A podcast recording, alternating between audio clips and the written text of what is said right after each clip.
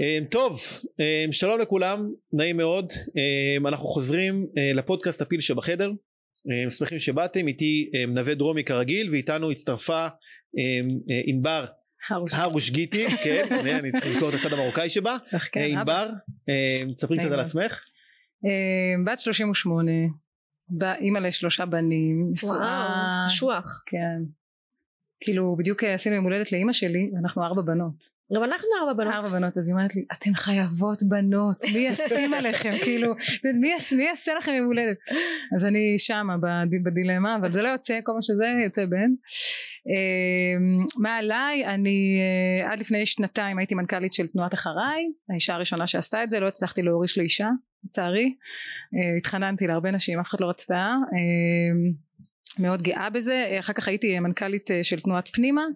היום אני עושה כל מיני פרויקטים חלק, חלק מהם במשרד הביטחון. אני אה, מתכוונת להוביל את אה, תיקון עם פרופסור מאיר בוזגלו ומנסה להקים מרכז ישראלי עמוק. התחננת להרבה נשים? שיחליפו אותי באחריי. זה מעניין. כן. טוב לא, לא לשם זה התכנסנו אבל כן. זה גם את יודעת אם היינו מדברות עכשיו על נשים וגברים כן. ואפליה כן. תמיד יש את הדיון על זה ש... תמיד אמרו לי אבל אני רוצה להיות בהיריון מה אני אעשה והייתי אומרת להם תראו אני הייתי בסדרה הזאת במסע הזה בהיריון הכל היה בסדר וזה לא אבל איך אני אהיה ככה. זה טוב זה נושא לפודקאסט אחר זה נושא. אנחנו נשמח לדבר על זה אנחנו נזמין אותך שוב אנחנו נשמח אבל אתמול היה אירוע אה, פוליטי מעניין אה, אני חושב שאתמול הייתה הלוויה אה, מאוד מאוד עצובה אה, לניסיון הפוליטי המעניין ביותר שנקרא שמאל מרכז הישראלי אה, תנועת כחול לבן שהצטברה מחוסן ישראל ויש עתיד שקיבלה פציעה קשה מאוד בחיבור של כחול לבן עם גנץ לתוך הליכוד ואתמול הניסיון הפוליטי הזה נפתר. לדעתי יכול להיות שאני פה משקף משהו לא נכון. והדבר הזה הוא סוף של תהליך ארוך מאוד של אובדן דרך של הפוליטיקה הישראלית. לדעתי הימין לא ימין אה, והשמאל לא שמאל וזה קשור אחד בשני אה, ופה הזמנו את אה, ענבר לדבר טיפה על עולם הרעיונות של השמאל. כן. אז ככה איך, איך את רואה את המהלך האידיאולוגי של השמאל עבר ובעתיד? אז אני מאוד מקווה שלא היה אתמול מסיבת פטירה אני מקווה מאוד שמה שראינו אתמול זה שוב זה מצב עצוב אבל מבחינתי כל התהליך הזה שקורה אה, נגיד בשנתיים האחרונות מאז שהתחלנו את מערכות הבחירות ויצאנו לדרך וכולי זה משפט שלמה. כאילו יש משפט שלמה יש תינוק באמצע התינוק הזה זה מדינת ישראל וכל הזמן יש את האיום של לחתוך אותו והאיום הזה של הלחתוך אותו הוא לא רק אה, כן אחדות לא אחדות כן עוד בחירות לא בחירות הוא, הוא, הוא כבר הרבה יותר גדול מהשאלה איך נראית הפוליטיקה. הוא, הוא בעצם איך נראים אנחנו כן? איך, האם אנחנו האם שני המחנות מסוגלים אה, לדור בכפיפה אחת? זה הסיטואציה. ובכל פעם שהתשובה היא לא אז אה, משהו בלב שלי נקרע. ומה שגנץ עשה בבחירה להיכנס זה הוא, הוא בעצם אמר אה, הילד חשוב יותר ככה אני רואה את זה. שנייה אבל אני רוצה רגע לחזור לדברים שעמיעד אמר כי הוא התחיל ואמר שזו הייתה אה, הלוויה של המרכז שמאל. את באמת חושבת שכחול לבן הביאה לידי ביטוי רעיונות של מרכז שמאל? כן אני אגיד למה לא. ואני אני תוהה כי מהצד אני חושבת שרבים בציבור לא ראו את זה כמרכז שמאל mm-hmm. אלא יותר כגוף שקם מתוך מטרה להציב אלטרנטיבה לנתניהו נכון. שזה לאו דווקא מרכז שמאל זה אלטרנטיבה לנתניהו. אז איפה רואים שם את הערכים של המרכז שמאל.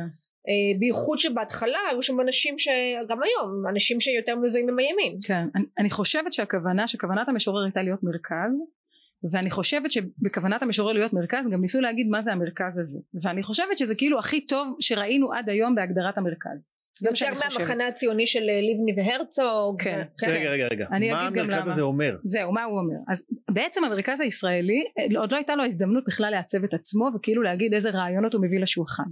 וזה למה? כי הוא כל הזמן כאילו זה, אומרים מרכז שמאל. מי אמר מרכז שמאל? למה זה צריך להיות מרכז שמאל? יש מרכז ויש שמאל. השמאל הישראלי הוא באמת התנוון. זאת אומרת הוא באמת עבר תהליך עצוב מאוד של אובדן הרעיונות ואובדן הדרך. ובעצם הוא נגרר לאיזה cat fight כזה. בין, אה, בין אה, שלי שלך אתה אמרת לא אתה אמרת לא זה זה מי יש... משמאל היום? רק תגידי לי מי שמאל שמת שהתנוון? אז אני חושבת מרץ ואני חושבת ברל כצנלסון ואני חושבת זולת ואני חושבת, יש שם ניסיונות. אני חושבת שכאילו האינדיקציה הכי משמעותית להתנוונות כאילו גם העצובה בעיניי כי אני חושבת שהשמאל הוא חשוב בישראל באמת הוא חשוב בישראל. אבל בעצם מה קרה? יוצאים לרחובות אנשים עם דגלים ורודים תראו כאילו ובתנועה ענקית זה לא היו כזה היה איזה כמה שבתות כזה שאמרתי וואו וכאילו יש לי חברים ב... אני לא שותפה להפגנות האלה אבל יש לי הרבה חברים בזה שאומרים לי בואי ואת חייבת לראות ולך ובוא וזה וזה וכל הדגלים ומצטלמים יש לי חבר מאוד טוב שהוא המון המון שנים אה, לא מוצא את עצמו בחברה הישראלית והוא ממש הרגיש פתאום שההפגנות האלה נתנו לו בית נתנו לו זהות החזירו לו את הגאווה מארגן את האוטובוסים עושה את הזה עושה את זה אמרתי לו תשמע אני עפה עליך כאילו איזה יופי בעיניי זה משהו קורה, עצוב. ואז מה קורה? יש ממשלת ימין תפורה, רק צריך לצאת לבחירות. זה טרגדיה, כן? זה כאילו, זה מה שקרה לשמאל הישראלי, זה שהוא הצליח להיות הדבר הכי לא משכנע. כן כאילו הגם שאתה עושה הפגנות נורא יפות ומיצגים וזה אתה הכי לא משכנע. לעשות הפגנות זה נורא נחמד זה מגניב כן אבל מה הטענה מה כן. אתה רוצה כאילו מה השמאל רוצה בהפגנה ומה התנוון בהפגנה ומה המרכז כן. טוען שהוא שונה מהימין או כן. שונה מהשמאל והוא מגדיר את עצמו. כן אז השמאל אומר אה, אני חושבת מה שהוא מנסה להגיד היום אחד זה סוציאל דמוקרטיה אה, במובן של המעורבות של המדינה והיכולת לשמור על ה, נגיד על הרווחה הגבוהה של הפרטים בה. הוא מתעלם כשהוא אומר את זה זה כבר הכשל הראשון הוא מתעלם מהיעדר ההומוגניות של החברה הישראלית ומכך שזה לא באמת יעבוד לנו זה לא עובד לנו בעצם הדבר הזה. ואני חושבת שרבים גם מחזיקים עדיין את הסיפור של השלום השלום הכיבוש המערכת היחסים שלנו עם הפלסטינים זאת אומרת זה עדיין דגלים שכאילו יושבים עליהם. וזה השמאל ואני חושבת שזה השמאל. אוקיי, אז מה המרכז? רגע, ואני אגיד עוד דבר, ושיח הזכויות. זאת אומרת, השיח המשפטי אה, של הציבור הנאור של אהרן ברק. והיה לי כמה שיחות עם אנשי שמאל שאמרו לי שכאילו... את אומרת את זה בציניות? הציבור לא, הנאור של אהרן ברק? לא, לא, אני אומר, אני אומר, אני לא מסכימה עם הרעיון של הציבור הנאור, אבל אני מבינה כשהם מדברים על הציבור הנאור, למה זה, זה מצפן שלהם. אני מבינה את זה למה זה מצפן שלהם? זאת אומרת בתפיסה שלהם אני עשיתי פעם עבודה ניסיתי לעשות עבודה על הסיפור הזה של הממשל בכן כל ה... אז ראיינתי הרבה מאוד אנשים בין היתר אה, הלכתי לראיין אה, אה, באוניברסיטה העברית את ברח לשמוע תכף אני אזכור את מחליפו של אהרון ברק כן, את, את, את, את נושא הדגל הזה. והוא אמר לי אמר לי רגע למה בכלל יש דמוקרטיה? למה בכלל יש דמוקרטיה? דמוקרטיה נועדה לשמור על הזכויות של אנשים. זה תפקידה בעולם עכשיו אם הדמוקרטיה לא עושה את זה הרי שאין טעם בכלל בדמוקרטיה. ואז הלכתי דיברתי עם עוד אנשים ואז, חוסר מודעות זה, זה מדהים זה תפיסה שונה זה לא חוסר מודעות זו תפיסה שכאילו אנחנו קצת אתה יודע ש... יש איזה מושג שעוצרים אנשים ברוסיה ושמים אותם בכלא אז אתה אומר יואו איזה מזל שיש לנו כאן את כבוד האדם וחירותו שנייה? לא, לא.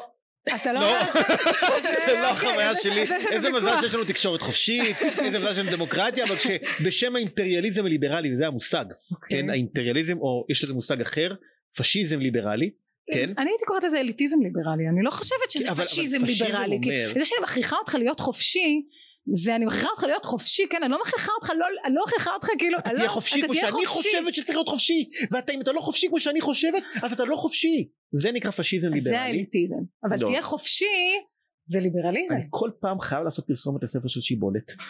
אז, אז ספר שנקרא למי קראת הפשיסט שמספר את הסיפור של הפשיזם הליברלי זה הסרט שלו גם באנגלית ליבר פשיזם בארצות הברית ואיך אה, אה, אה, וודרו ווילסון ואיך FDR כפו על כולם להסכים איתם. אתמול אה, שמעתי אה, שיחה של איזה רב אחד שהוא רב מהשמאל הליברלי והוא אמר איך יכול להיות שרבנים התנגדו הביעו דעה נגד המדינה? עכשיו דחיל רבאק אתה ליברל ואתה נגד חופש הדיבור של אנשים להביע נגד מעשים של כפייה של המדינה? עכשיו במדינה דמוקרטית יש למיעוט את הזכות להביע מחאה היא מובנית בתוך הדמוקרטיה כשאתה מעקר את היכולת למחות mm-hmm. את היכולת להביע דעה כשזה הופך לא לגיטימי להביע דעה הפוכה זה פשיזם ליברלי. וזה דרך אגב מה שטוויטר עושה היום אה, בארצות הברית נגד המחלוקת הלגיטימית לחלוטין על תוצאות הבחירות.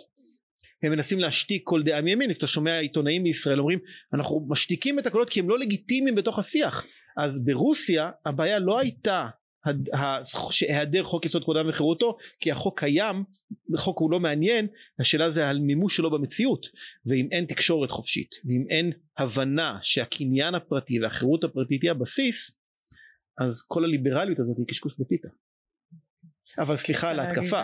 לא לא אני יש לי הרבה מה להגיד. קדימה.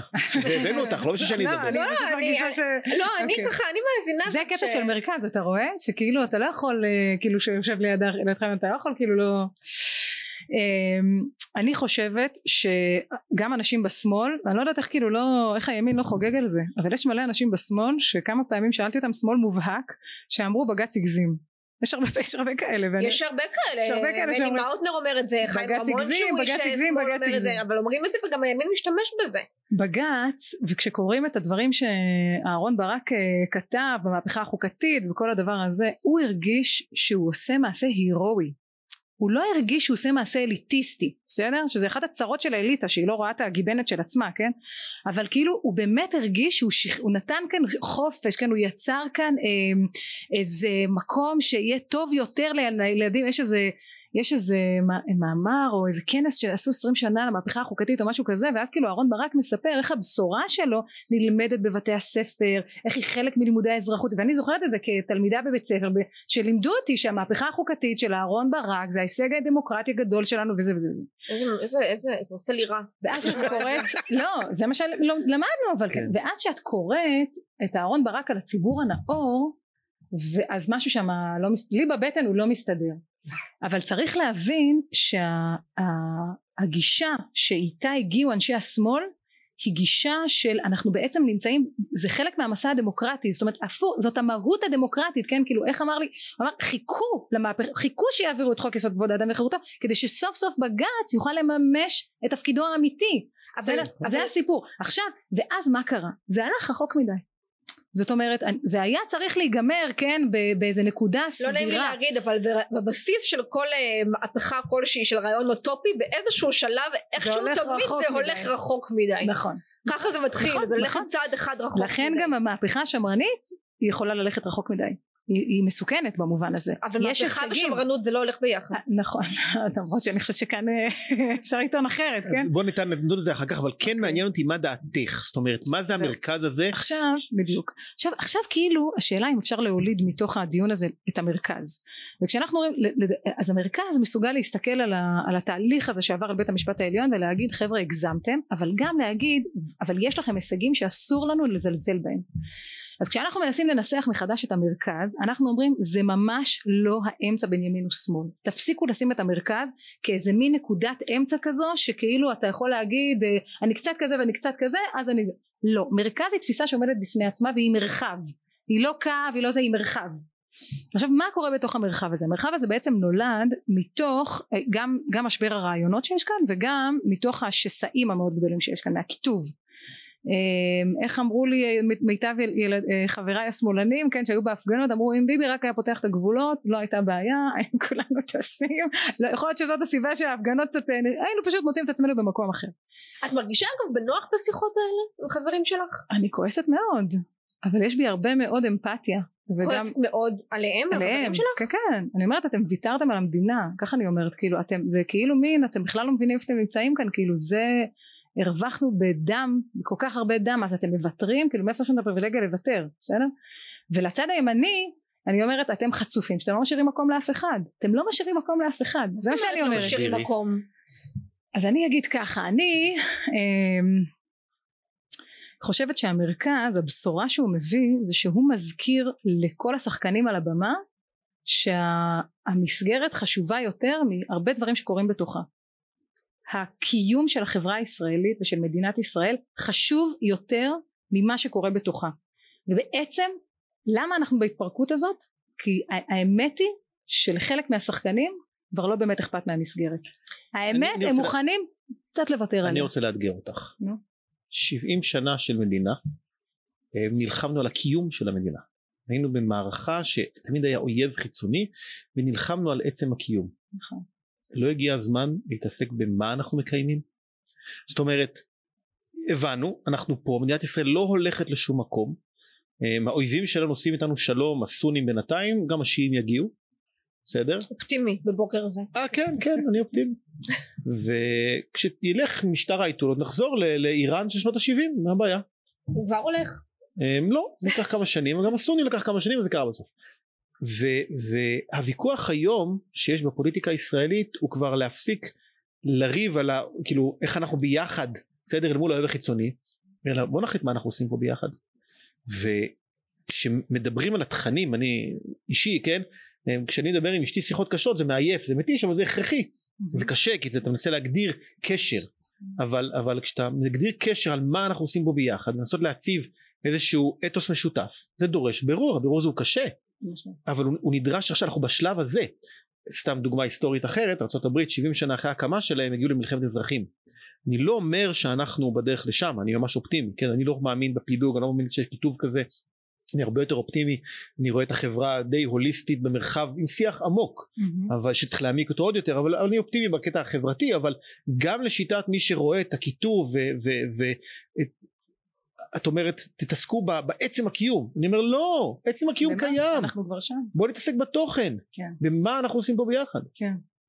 אז אחד אני מאוד מאוד מסכימה ואני חושבת שההזמנה לדיון ואחת האג'נדות של המרכז זאת אומרת זה בדיוק האמירה אה, אני חושבת שהימין הוא לא מוכן בכלל להיכנס לתוך הזירה הזו ואני חושבת שהשמאל מרגיש את עצמו כל כך גבוה בזירה הזאת שיש לו את כל התשובות שהוא אפילו לא מבין כאילו למה צריך לעשות זירה כזאת כן? זאת אומרת זה, זה כאילו מין איזה תפיסות שונות. לדעתי אבל... שניכם מתייפייפים קצת. מתייפייפים? כן שניכם. ההזמנה הזאת לדיון לזירה לאיזשהו אה, דיון בין ימין לשמאל הדברים האלה קורים תוך כדי, זאת אומרת יש בזה משהו קצת אה, מתייפייף, בואו נדון. כן, איפה הם קורים תוך כדי? בוא נדבר על זה. הם קורים, גם עכשיו, במה? גם עכשיו. עכשיו, זו במה מיוחדת ושונה, אבל אני נמצאת במשרדי קרן תקווה שיזמינו אה, משרדים אחרים נגיד מהעבר השני של המתרס כדי לעשות את השיחה הזו נשמח. את פה. אני פה לא אני, אני מעריכה את זה אני פה בגלל זה. אבל בעצם אין לנו פלטפורמה לשיחה אמיתית. אבל אתם לא מציעים שום דבר. לא נכון. רגע, אבל אתם לא מציעים נכון, שום דבר. נכון זאת ביקורת מאוד גדולה שיש לי. תראו כשבן גוריון החתים את, אה, את החבר'ה על מגילת העצמאות אתם מכירים את הסיפור הזה? ישבו שם ב, ב, נו, ב, בתל אביב אני חושבת זה היה בזה. ו, ועברו כאילו על הטקסט ואף, ולא הייתה הסכמה ואז בן גוריון אמר להם תשמעו אבל אי אפשר להעביר את זה עם אה, ויכוח עכשיו צריך להסכים כולם זה אירוע חשוב ואז הם אמרו כן אבל המילה הזאת וצור ישראל וזה וזה אז הוא אמר להם טוב תשמעו תחתמו עכשיו יום ראשון מדברים על זה ראשון בעוד טריליון שנה. מתכוון יום ראשון הזה, כן. כן? יום ראשון מדברים על הכל, עושים שינויים וזה וזה וזה. עכשיו, יום ראשון הגיע. כן? כאילו עברו 70 שנה, יום ראשון הגיע. עכשיו מה קרה? עד שהיום ראשון הזה הגיע, מה שקרה זה שהתפוררנו. זאת אומרת המוטיבציה לדבר על הפסקה הזו היא בעצם כבר מוטיבציה שונה. אתה אני מאמינה לך שאתה רוצה לדבר על מה שקורה לא, כאן. לא אבל אני, כן? אני, אני, אני לא, לא מסכים איתך. א' אני לא מסכים שהתפוררנו. כן, אחד. כן. שתיים אתם לא טוענים שום דבר ש, שמציב איזושהי קונטרה לאן אתם רוצים ללכת. אתם אה, אה, אומרים אנחנו רוצים שהפקידות תחליט אנחנו רוצים שבג"ץ יחליט ואנחנו נכפה על כולכם את התפיסת עולם שלנו ולא נדון בסדר? אתם לא מציעים שום דבר. אני אומרת זה השמאל אומר, אני מסכימה איתך לא, אז תגידי מה את אומרת. לא, אז אני אומרת כאילו- דברים אחרים. סליחה שאני מרגיש שאני סוחט את כן. הלימון, אבל כן. מה אתם אומרים, את אומרת אנחנו כן. מזמינים לשיחה. אתם לא פלטפורמה לשיחה, אתם פלטפורמה של רעיונות, שמנסים נכון. להציע, אתם רבים, אתם רוצים להיות ראש ממשלה. Mm-hmm. מה תעשו כשאתם ראש ממשלה? אתם תפריטו את מערכת החינוך? אתם תפריטו את הרווחה או שאתם תרכזו 50% מהתוצר? אתם תכפו על החרדים להתגייס לצבא או שאתם תוותרו להם לחלוטין? ברור. אתם כאילו מה? ואגב בעיניי מה שעמיעד אומר זה לא סתם. אני חושבת שזה שאין שמאל עם תשובות לשאלות האלו מנוון את הימין. למעשה אין לנו, אין לנו יריב אינטלקטואלי. נכון. נכון נכון אני מסכימה אז עכשיו בוא נתחיל לריב קצת על זה אז השאלה היא איך אנחנו בעצם מפתחים את האידיאולוגיה הזאת של המרכז כן מה, מה היא רוצה להגיד והתשובה שאני ניסיתי לייצר זה להגיד בוא נלך מהפתרונות לאידיאולוגיה בוא נביא דוגמאות אמיתיות לסדר היום ועכשיו כאילו בוא נריב עליהם אז אני יכולה להגיד לך מה הימין הטהור אומר על הסיפור של גיוס חרדים. לא מה הימין, תגידי מה השמאל אומר, מה המרכז אומר. כן, תכף אני אגיד לך את התשובה של המרכז. הימין אומר, עזבו אותם באימא שלכם, שילכו לעבוד. נכון? זה מה כן. שהימין אומר. תקצרו את הזה, תוותרו על זה, מי אכפת לו משוויון? למה, מה הסברה אבל עד עמוק? לא מי אכפת לנו משוויון, אנחנו מדברים על זה שלמען החברה הישראלית בעוד עשרים שנה, למען שילוב של חרדים, מה שחשוב יותר זה שהם ילכו לשוק העבודה ולאו דווקא לצבא. מעולה. אז אה, זה לא יקרה, הם לא ילכו לשוק העבודה והם לא ילכו לצבא והם לא ילכו לשום דבר כי היום מערכת היחסים אפרופו פירור של החרדים בישראל היא מערכת יחסים של התכנסות ושל אוטודומיה ואני חושבת שהקורונה זה היה וי ענק על התיאוריה הזו בסדר? שם המערכת שלטונית שונה וצריך להגיד את זה. עלייך, אבל לא לשם זה התכנסנו. אז, אז אפילו לטפל באנשים מבחינה רפואית מצאו דרך אחרת לעשות בתוך החברה מדהים. החרדית והצליחו בזה בצורה מדהימה מדהים. מדהימה כן אבל זה אוטונומיה אז מה? אז מה? אז, אז רק, רק אני אומרת, אז אנחנו לא חיים, אנחנו לא חיים פה, מה זה, אז אנחנו לא חיים פה ביחד. לא. זה לא חיים ביחד. למה לא? כי יש... את קמה בבוקר, יוצאת לעבודה בנפרד עם בעלך. מגיעה למשרדי קרן תקווה, פוגשת חרדים, לא, אז דבר ראשון במרכז הישראלי זה הציפייה שיהיה אתוס מחבר בין כל האנשים שחיים בישראל. מה הקשר בין אתוס לבין טיפול רפואי? המון קשור. מה? המון קשור, המון קשור, המון קשור, המון קשור. בוא נדבר על הדבר הזה. אם אנחנו חיים אחד ליד השני ואנחנו בעצם לא נפגשים אלא אולי אם נגיע מתישהו לאזור התעסוקה שהתיאוריה הזאת כשלה פעם אחר פעם לא משנה כמה כסף שמים שם באזור התעסוקה וזה וזה וזה אז בעצם אנחנו חיים חיים נפרדים עם תפיסות עולם נפרדות האם זה good enough בשביל הימין? כן האם זה good enough בשביל השמאל? כן האם זה good enough בשביל המרכז? לא אז הוא יותר קיצוני לא. מהשמאל. בדיוק. נכון. ממש פשיסטית. מה זה פשיסטית? אני רוצה שהילד שלי יכיר ילד חרדי ויאהב אותו. אני לא רוצה שהוא יהיה חרדי אני רוצה שהוא יכיר ילד חרדי ויאהב אותו ואם הילד הזה יעצבן אותו ואני רוצה שהילד החרדי אז שלא חבר שלו ויחפש חרדי אחר בסדר? בסדר אבל אני רוצה את זה אבל הם יכולים להיות בעלי תפיסות עולם שונות לא, ועדיין לחבב את זה, את זה לא אין בעיה אבל, אבל כשהם לא נפגשים אז זה לא תפיסות עולם שונות זה שנאה זה ניכור זה טינה אני רואה היום אדם חרדי אדם חרדי כשהוא מסתכל עליי אומר את בורחת ממני כי אני מפיץ מחלות נכון? מאיפה, מאיפה נולד כל הדבר הזה של מפיץ מחלות? מאיפה הוא נולד? מהשמאל לא יודעת אם הוא נולד מהשמאל הוא נולד מהאוטונומיה. לא. הוא נולד לא. מהתפיסה לא. שאנחנו חיים בוא, לבד. בוא נעצור שנייה. הקורונה הגיעה לפני חצי שנה עשרה חודשים. כן. גם לפני הקורונה היה פער בין החרדים אני לא יודעת אם זה דבר טוב או לא. גם לפני החרדים גם לפני הקורונה היו חרדים במדינה וגם לפני הקורונה החרדים היו אה, הם קבוצה סגורה. עכשיו פוט בחרדים אסייד כי שנייה שנייה שנייה. החרדים עוברים תהליכים מרתקים בפנים. אפשר לעשות פה שיחה עם הרב יהושע פפר אני לא צריך להכיר אותו בסדר? ולקרוא את מה ש... אה, אה, קורה בתוך החברה החרדית תהליכי עומק מרתקים שאני מאוד אופטימי לגביהם. בסוף החברה הזאת היא גדולה too big בסדר? to manage בדיקטטורה. גם בתוך הקורונה אם תלכי לסטטיסטיקות זה דבר שאומרים כבר איזה 20 שנה. לא לא לא. אם תסתכלי פנימה בתוך הקורונה גם יש הבדל אדיר בין החסידים לליטאים. בסדר? החסידויות היו באמת באקסטרים וזה אקס טריטוריה לאומית לחלוטין שיש לזה גבולות לגיטימיים. דרך אגב גם בארצות הברית זה ככה לא רק בישראל. אמ, והליטאים סך הכל שלובים וממושמעים גם בתחום הקורונה וזה בסדר גמור אבל לברוח לחרדים זה קל בוא יש um, עוד 70% של האוכלוסייה פה במדינה mm-hmm. שהם ישראלים לא חרדים שכולל ערבים בתוכם שגם זה אוכלוסייה שצריך לדבר עליה נכון. כן, והשילוב בתוכם um, ו- ומה אתם רוצים ברמת כאילו יש בסוף אוכלוסיות שונות זה לגיטימי. נכון. אני חי בתוך החור הקטן שלי ש- שעם החבר'ה שלי מסביבי ועדיין במרחב העבודה התעסוקה החיים אני פוגש אנשים נוספים. mm-hmm. האתוס שאת מנסה לייצר את לא יכולה לייצר אתוס בכפייה? לכפות אנשים תהיו חברים. בואו שבו ביחד ממש לא ממש לא אבל תראה בן גוריון התעקש שכולם יסכימו זה היה מלאכותי ההתעקשות הזו שכולם יסכימו שכולם יסכימו שכולם יסכימו לחתום על המגילה כן ומי שלא מסכים בגלות בגולאגים אבל אני חושבת שיש בזה הבנה משמעותית שבלי הסכמה של כולם ביחד על המשהו הזה על כללי המסגרת על המגילת עצמאות הזה זה לא יעבוד. אז מה הסכמה על אוקיי. כללי המשחק? אז עכשיו אני אומרת בכללי המשחק אז מה? אז אם אני רוצה שתהיה סיפור משותף ויש סיפור משותף. הוא לא זהה הוא לא כולם אותו דבר הוא לא זה אבל יש סיפור משותף אז אני למשל רוצה שכולם ישרתו. כולם צריכים לשרת. עכשיו מה זה השירות הזה בסדר? מה זה השירות הזה? אז שירות אנחנו מכירים אותו כשירות בצה"ל אבל בעצם כל העסק משתנה זה גם דבר שהמרכז הוא לא מתעלם הוא לא נשאר כאילו אה כולם צריכים לשרת בשוויון בנטל וכזה לא. הוא גם לא יושב על השוויון בנטל של בג"ץ. הוא לא אומר בגלל שבג"ץ אמר שוויון בנטל אז זאת הזירה לטפל בזה בג"ץ הוא לא הזירה לטפל בחוק הגיוס והוא לא הזירה לטפל בשירות והוא לא זה שאלה חברתית עמוקה שהחברה הישראלית צריכה לשאול את עצמה שאלות. חברתית לא ביטחונית? סליחה. חברתית. פחות ופחות לשמחתנו טפו טפו ביטחונית חברתית. אני אשאל שאלה כמה אחוז מהחילונים משרתים? מחייבי הגיוס אה, אנחנו אצל בנים באיזה 70 אחוז אצל בנות באיזה 60 אחוז מחייבי הגיוס בסדר? אז זה כאילו זה כולל את החרדים שאז פותרים אותם וכולי אבל היום היום אם מסתכלים על שנתון של צעירים זאת אומרת פחות מג... בלי ערבים. בלי ערבים. בלי ערבים. זאת אומרת שמשנתון ישראלי מתגייסים 50% גרוסו מודו. גרוס, פחות כאילו וזה הולך וזה הולך לקטן עכשיו הסיפור המעניין כאן אז איזה אתוס משותף את מדברת? לא רגע. אז הסיפור המעניין כאן שככל שהזמן עובר השנתונים לשמחתנו גדלים נולדים יותר ילדים. נולדים גם ילדים חייבי גיוס וגם ילדים שהם לא חייבי גיוס. נולדים יותר ילדים חייבי גיוס זאת אומרת נמצאנו באיזה מין אנחנו נמצאים באיזה מין מצב מאוד מעניין שהדמוגרפיה הישראלית בעצם מעמידה לשורות של הצבא יותר מדי חיילים. לא צריך אותם בואו תסתובבו בקריה תראו כמה חיילים יש שמסתובבים לא. מסכנים מה הם עושים בסגר כשעזריאלי סגור? נורא קשה להם. קשה. את רואה משתגעים שם. נכון. והם מרגישים חסרי משמעות.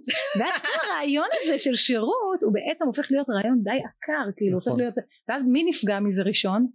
הצבא מי נפגע מזה ראשון? הצבא. כי אז יש הרבה דרכים לצאת. הנה היום יש הצעה לסדר שחברת הכנסת אורנה ברביבאי העלתה והיא אומרת היא כותבת שם בהצעה לסדר אה, יש גידול מדאיג בסיפור הזה של פטור נפשי. זה כמעט פי שתיים בזמן מעט מאוד מעט מאוד אז, אז למה זה קורה הדבר הזה? כי האוכלוסייה החזקה מחפשת את הדרכים לצאת ויוצאת. אנחנו, אני סליחה שאני עוצר אותך עוד פעם. סוגיית צבא חובה ושירות לאומי זה נורא חשוב mm-hmm. וזה אתוס אבל בסוף אם אתם מתרכזים כשמו, כמרכז סליחה. כמרכז. כמרכז. um, פרויד היה אומר את זה הרבה דברים. um, כמרכז על uh, סוגיית גיוס החרדים לצבא אז זה לא רציני בואי זו סוגיה אחת מיני מלא סוגיות מעניינות ומרתקות שצריך לדבר עליהן. זו סוגיה של הבניה של כל החברה הישראלית והאתוס הישראלי. אני מסכים אבל זו סוגיה שולית ביחס להמון המון דברים של התנהלות של מדינה. אני מסכים איתך שירות הצבא בחברה החרדית. זה משפיע על חייו של כל אדם לא, בישראל. לא, כל אדם בישראל. לא, אני לא רוצה לאתגר אותך עם משהו אחר. אני חושבת שהבחירה בליצור משהו שהוא מרכז הוא בריחה. הוא בריחה ממשהו. Mm-hmm. אני לא חושבת שיש היום הרבה סוגיות שאתה יכול להיות מרכז בהם, בהן סליחה ויכול להיות שהרצון הזה ליצור אה, איזשהו מרכז הוא מלאכותי כי, כי לקחו לכם. כי לקחו לכם את השמאל למשהו שלא לא הכרתם ואתם בעצם מנסים ליצור משהו חדש אבל בגלל שזה משהו שהוא לא אותנטי זה לא מצליח. אז נתלים בדברים כמו החרדים לא אז, אז רגע אני אמשיך את הרעיון שנייה. כדי לייצר לכידות חברתית צריך להיות סיפור משותף. כדי שיהיה סיפור משותף כל צעיר בישראל צריך לשרת. עכשיו נשאלת השאלה מה זה שירות?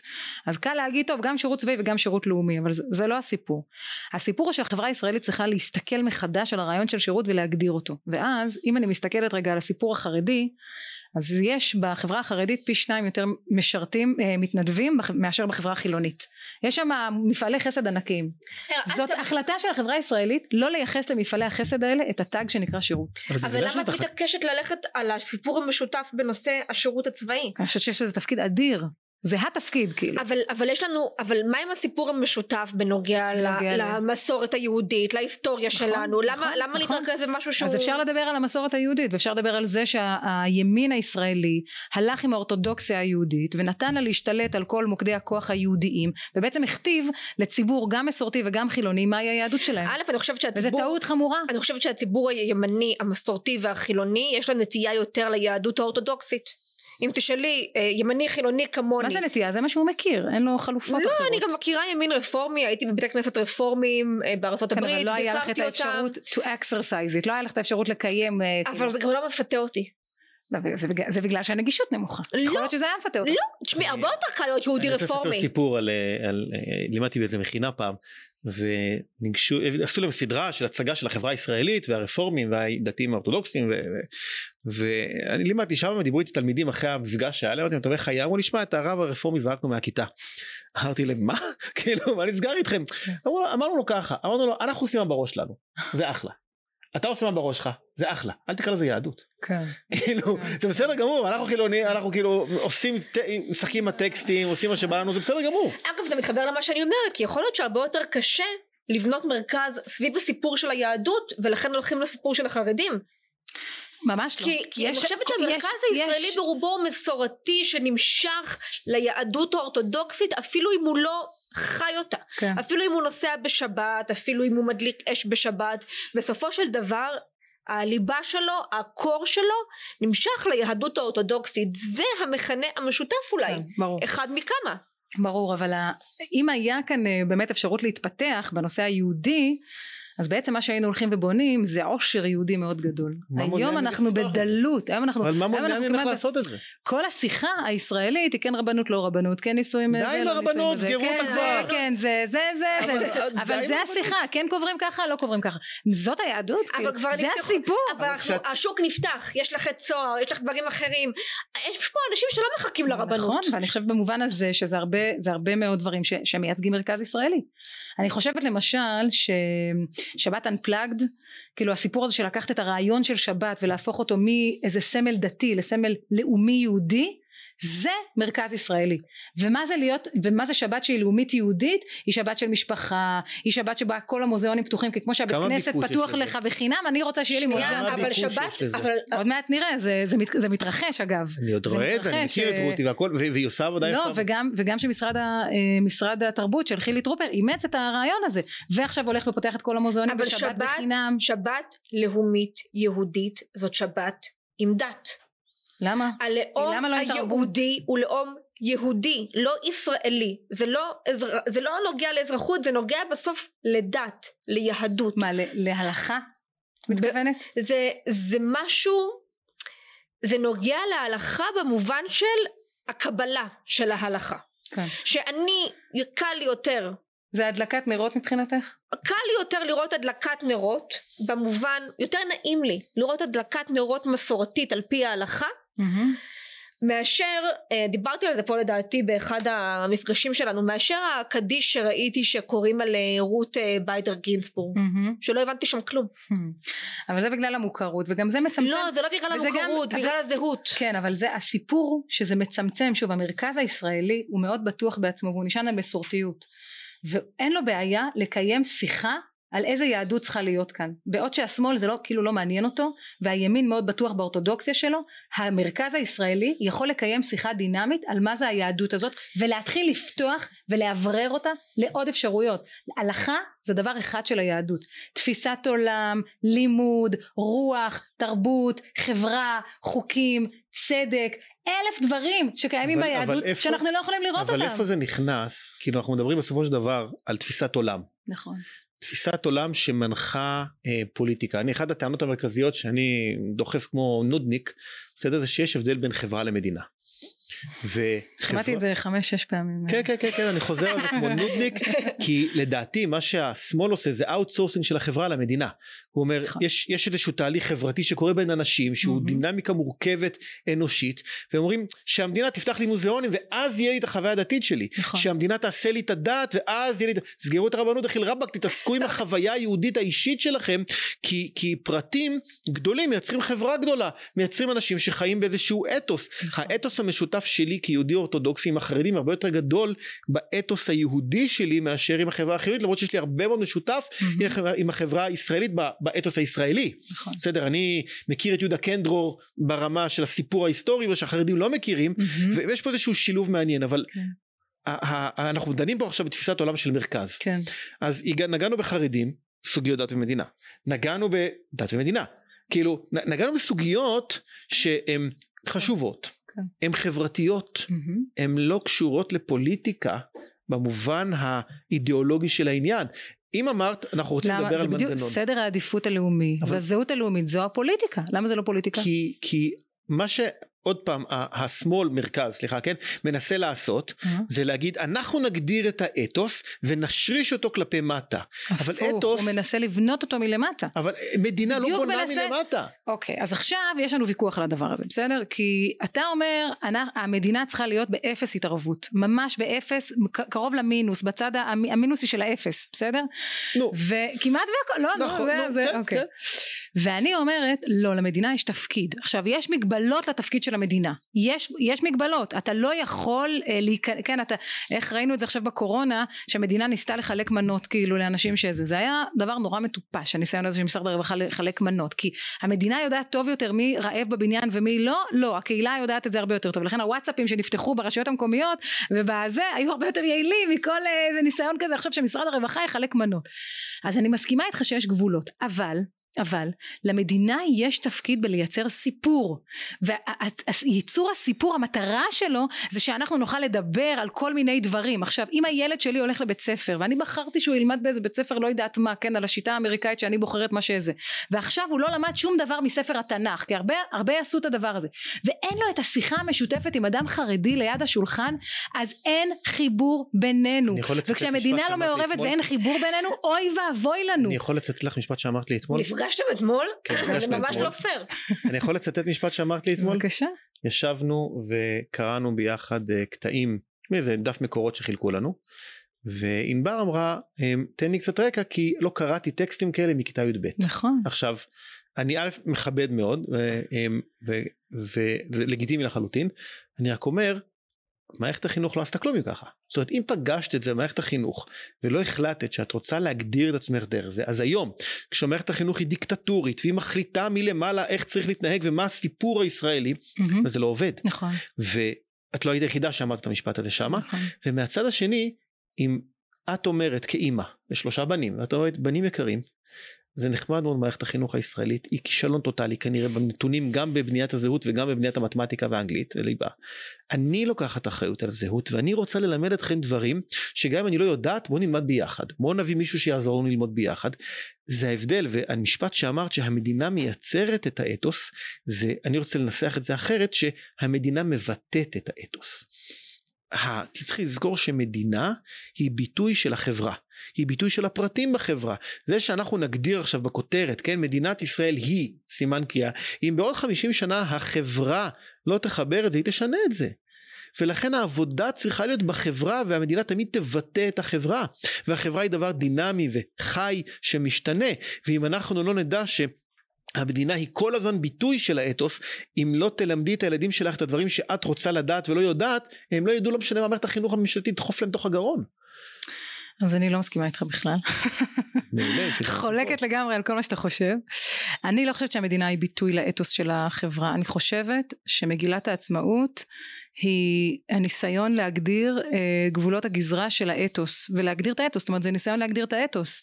אגב היה איזה ניסיון לחתום מחדש על אה, גם אה, כחול לבן אמורים להעלות עכשיו את ההצעה של אה, חוק יסוד מגילת העצמאות משהו כזה כתשובה לחוק הלאום. גם את השוויון וגם את חוק יסוד מגילת העצמאות היו ניסיונות כאלה בעבר ועשו את זה במכון הישראלי לדמוקרטיה ניסו בחוקה להסכמה כאילו מין להחתים מחדש על הדבר הזה ולא הייתה הסכמה כן? היום ראשון הגיע ובעצם אין הסכמה עכשיו ביום ראשון אני חושבת שאם אנחנו נאפשר כמו שהמצב הוא היום, לא יודעת במצבים אחרים, אבל כמו שהמצב הוא היום, אנחנו נאפשר למדינה רק לבטא את הרצון של האזרחים, הביטוי יהיה אוטונומיות נפרדות. לך קל לדבר על זה שאני יכול לבוא לילדים שלי ולהגיד להם חבר'ה בואו נפתח ספר תנ"ך ונתחיל ללמוד וזה חשוב לי וזה וזה וזה. נכון, אבל זה בגלל שתפיסת הקהילתיות שלך והכלים שקיבלת כאדם שלמד בבית ספר דתי מאפשרים לך לעשות את זה. אני למדתי את התנ"ך כספרות. אני הייתי צריכה לעשות תקבולת ולעשות איפה זה זה ולהיבחן על זה וקיבלתי 100? הייתי מאוד טובה בדבר הדבר הזה. אבל האם אני יודעת היום לפתוח ספר יהודי מתוך ארון הספרים היהודי? האם יכולה לדעת מה יש בארון הספרים היהודי? לא זה כשל עמוק. זה שזה כשל של מי הכשל? של, של, של המערכת כן? של מערכת החינוך של זה זריקת אחריות את בן אדם רציני. לא אני אומר את זה ברצינות. לא אני, אני מסכימה. גם אני, גם אני כמוך לא מכירה טקסטים מספיק טוב אבל אני לא משליכה על גל המערכת ואת מרגישה שאת יכולה היום אז, אז את מרגישה שהיום יש לך כלים ללכת ולעשות את הדבר הזה? אם אני רוצה אז כן. אז אני, זה תראי, הבסיס. אני, אני מדברת לאחרונה עם הרבה הרבה אנשים שיכולים להיות uh, ש... בגיל של ההורים שלי וההורים שלך אנשי אנשים חילוניים מעמק יזרעאל וזה שמדברים על זה שהם בתור ילדים היו מגיעים לבית הספר כל יום וקוראים פרק בתנ"ך כל הכבוד למי שעשה את הדבר הזה לי זה לא היה וכנראה לרוב, לרוב האנשים שלמדו כמוני והם היו לא חוזרים. הביתה אני בתור ילדה הייתי מגיעה לבית של סבתא וסבא שלי בנהלל והיה שם ספר תנ"ך סבא שלי המושבניק היה קורא כל יום לפני השנה ספר תנ"ך הוא לא למד את זה אני לא עושה את זה. מה זה הוא לא למד את זה? אבל אני לא, הוא לא, הוא קיבל לא, בירושה, לא, אני מעריכה. הוא לא הלך למקום ואמרו לו תקרא את זה לפני השנה ככה אתה צריך לעשות, הוא קרא כי זה מה שהוא רצה. המחשבה שהיעדר התערבות תקדם קהילתיות, הנחת היסוד הזו, שאם אני לוקח אחורה אנשים כבר ייקחו קדימה, זאת הנחת היסוד שאני לא מסכימה איתה. אני לא מסכימה איתה. אני חושבת שאנשים ש, שאם המדינה לוקחת אחורה יהיו יותר אנשים רעבים. יהיו יותר אנשים שלא יודעים לקרוא תנ"ך. יהיו יותר אנשים יהיו יותר אנשים. למה ככה? כי זאת הדינמיקה של האנשים. ומה את אומרת כשאת רואה שהמציאות לא תומכת בעמדה לא, הזאת? אדם דתי זה לא נכון. רגע בוא נדבר על המציאות. בתוך קהילה דתית שיש תפיסה אתם יודעים אני גרתי תקופה בבית חורון. רצינו להיות אידיאולוגים אני ובעלי כשהתחתנו ואמרנו גם לא היה לנו כסף. איך אמרתי להם? אין לי בעיה של אידיאולוגיה יש לי בעיה של תקציב. אה, אמרתי להם אמרנו בוא נלך לגור ביישוב דתי חילוני בית חורון. הגענו לבית חורון כזה זה עם פאטוס אגב זו אחריות אישית. זאת אחריות אישית. זאת אחריות אישית. מה קרה לאחריות האישית הזאת. האמת שזה נורא מעניין לא חשבתי בכלל לדבר על זה בפודקאסט. ואז בעלי הוא דתל"ש ואני כאילו גדלתי בבית מסורתי אבל הגדרתי את עצמי חילונית והם נורא אהבו את זה שבאנו לוועדת קבלה מה אתם? אז אמרנו להם תראו אני חילונית זה זה זה הייתי מנחה בגשר עשה להם טוב כל הדבר הזה וישבו רק דתיים בוועדת קבלה כן? דתיים אה, אה, של הציונות הדתית. ואנחנו אמרנו זה מקסים זה נורא יפה דתיים וחילונים נה נה נה. ואז נכנסנו והתחלנו זה ואני ישר הלכתי לוועדת החינוך ובעלי היה בוועד קיבל מקום שני בהפסד של, של, של כל אחד ואני לא הלכתי להצביע. עונת בחירות. עונת בחירות ואז אמרתי להם יאללה בוא נדבר על החינוך. נכון? כאילו מה זה? ואז הסתכלתי כל הגנים גנים דתיים שמלמדות שם נשים חרדיות שהגיעו מביתר עילית וזה וזה. אמרתי להם תשמעו כאילו לא נעים אבל אין לי ביטוי אה, יהודי פה בעסק הזה כאילו בואו תנו לי ביטוי. ואז הם אמרו לי תראי אם נפתח גן שיש בו נגיד גם אה, אה, אספקטים לא דתיים לא נוכל לשלוח את הילדים שלנו לשם. לא נוכל כן? המחשבה שאנשים חילונים כאילו מין זה ייצור להם לבד איזה מין קהילתיות כזאת כשאתה תלך אחורה כן שהמדינה תלך אחורה זה פשוט זה לא ב-DNA שלנו. לא הבנתי. הקהילה, הקהילה... את ציפית שתבואי למקום דתי ושיהיה לך לא אמרו לי שזה דתי וחילוני זה היה, זה, זה, זה, זה הצביון של המקום, כן? זאת הקלה מספר אחד שהאמנת בדבר הזה. איזה, איזה, זה, עכשיו, כי למה? כי תפיסת הקהילתיות הדתית ותפיסת הקהילתיות החילונית זה שתי תפיסות שונות לגמרי. הקהילה החילונית היא המדינה, וגם הקהילה המסורתית היא המדינה. כאילו מה עם מדורת השבט שלי? יום העצמאות ושמדליקים uh, זה. מה מה איפה יש לי כאילו התכנסות רק עם המשפחה שלי? נווה את מקבלת את זה? לא. נו אה, יש לך קהילה? איפה את גרה? רעננה. ויש לך קהילה ברעננה? כן. מה הקהילה שלך? תספרי לי. או וואלה ממש אה, זה. הקהילה שלי זה מה שאני הקהילה שלי זה הקהילה שנוצרה בסגר האחרון. כשאנחנו יש לי מאחורי הבית כזאת איילת אנחנו גרים ליד פרדס והקהילה שלי כל אחר הצהריים היינו מתכנסים מאחורי הפרדס והקהילה שלי זה לא רק יום העצמאות כי אגב אני הזיקוקים האלה והקצב והזה לא עושה לי את זה. לא אוהבת שמעשנים עליי וכאלה בורחת מהדברים ההמוניים האלו. זאת הקהילה שלי. ובקהילה שלי יש אה, שמאלנים וימנים ודתיים וחילוניים. לא בטוחה שיש ואני רוצה להגיד לך משהו מעניין. כשהבת שלי נכנסה לגן עירייה שנה שעברה היה מפגש כזה של ההורים. ובהתחלה הגננת אמרה תראו אני סיימתי עם, ה... עם השירים של שבת עכשיו אני בין הימניות היחידות בגן. אני זוכרת שהיה קטע שפעם אחת ישבתי חשבתי שיש גם שמאלנים גם זה גם זה הנה. לא יש שם בעיקר שמאלנים okay. אוקיי. ויש לי על זה הרבה אה, סיפורים מעניינים. והיא אמרה את מה שהיא אמרה והמשיכה הלאה ואני הלכתי עם זה. למרות שאני חילונית למרות שאני לא מדליקה לא נרות בשבת לא אמרתי כלום באותו רגע. כי היית נבוכה כי הייתי למה? נבוכה, כי הרגשתי מיעוט. יפה. וזה הטעות של השמאל הישראלי. אבל שנייה, ואז התקשרתי אליה, אמרתי לה תקשיבי, אני לא מרגישה בנוח. אמנם אני חיה כחילונית, אבל אני לא מרגישה בנוח עם זה שהבת שלי לא תשאיר שירי שבת בגן. והיא אמרה לי, מה פתאום, ברור שנשאיר שירי שבת בגן.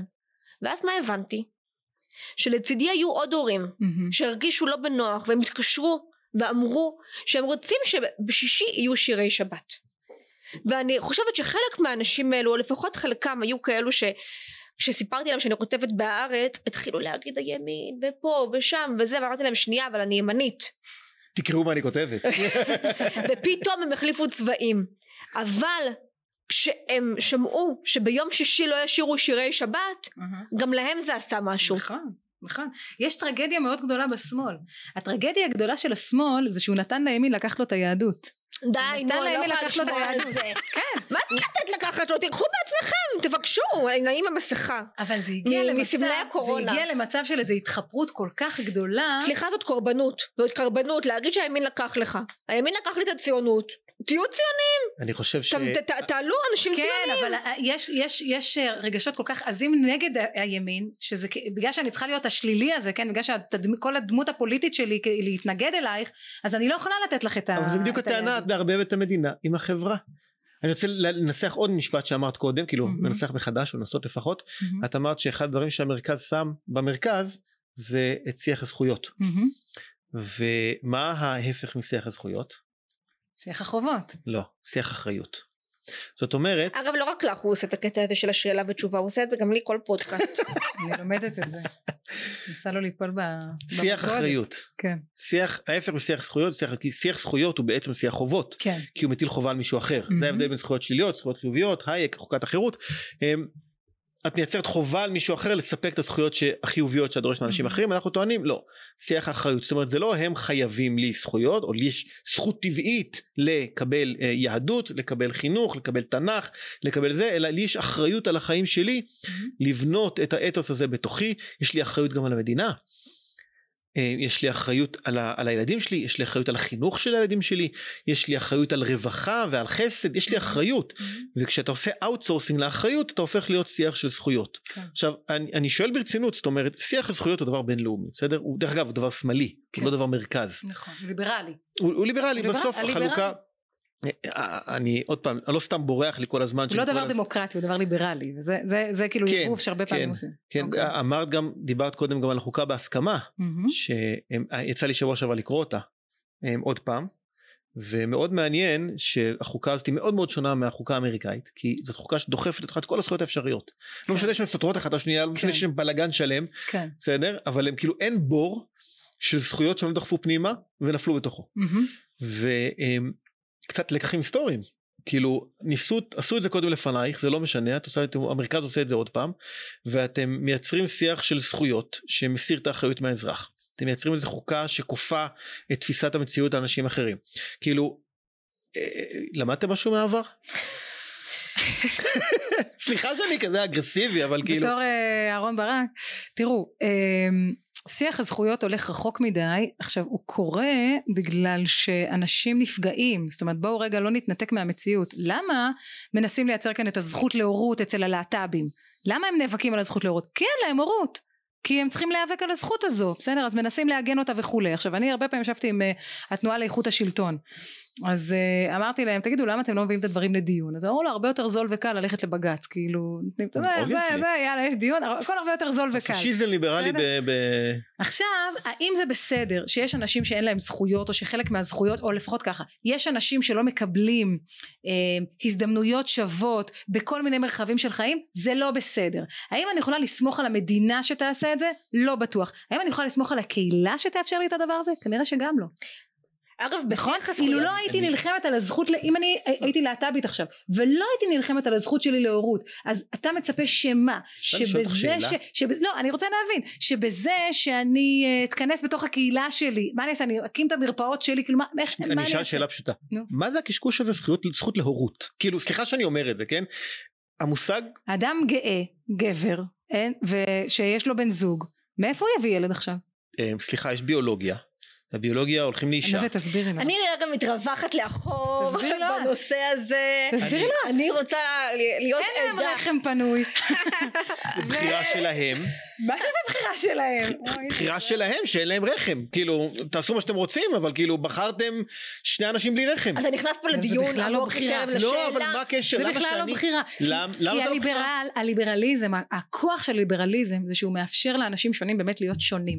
להגיד בחרת להיות גאה ועכשיו אין לך רחם אז תתמודד זאת אמירה כאילו שהיא מקוממת כי אתה אומר כאילו הבן אדם לא בחר הוא גדל כאדם גאה הוא יש לו אה, העדפות מיניות מסוימות זה המצב אבל הוא רוצה ילד. אבל הביולוגיה כן. פועלת בצורה מאוד מסוימת עכשיו ניכנס טיפה לנושא הזה כי זה לא מדברים עליו בצורה עמוקה ורצינית מספיק לדעתי אחד זה שהמדינה לקחה את סוגיית האימוץ להגדרות חוקיות כי אף אחד לא שאל, כאילו אני, אני לא שאלתי אף אחד כשהלכתי לעשות עם אשתי חמישה ילדים, כי לא שאלתי אף אחד, לא ספרתי אף אחד, כי הביולוגיה עובדת טובתי בקטע הזה,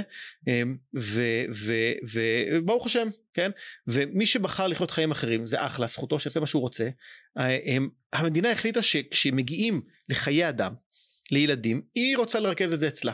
כל הקטע של אימוץ, כל הקטע של טיפולי הפריה.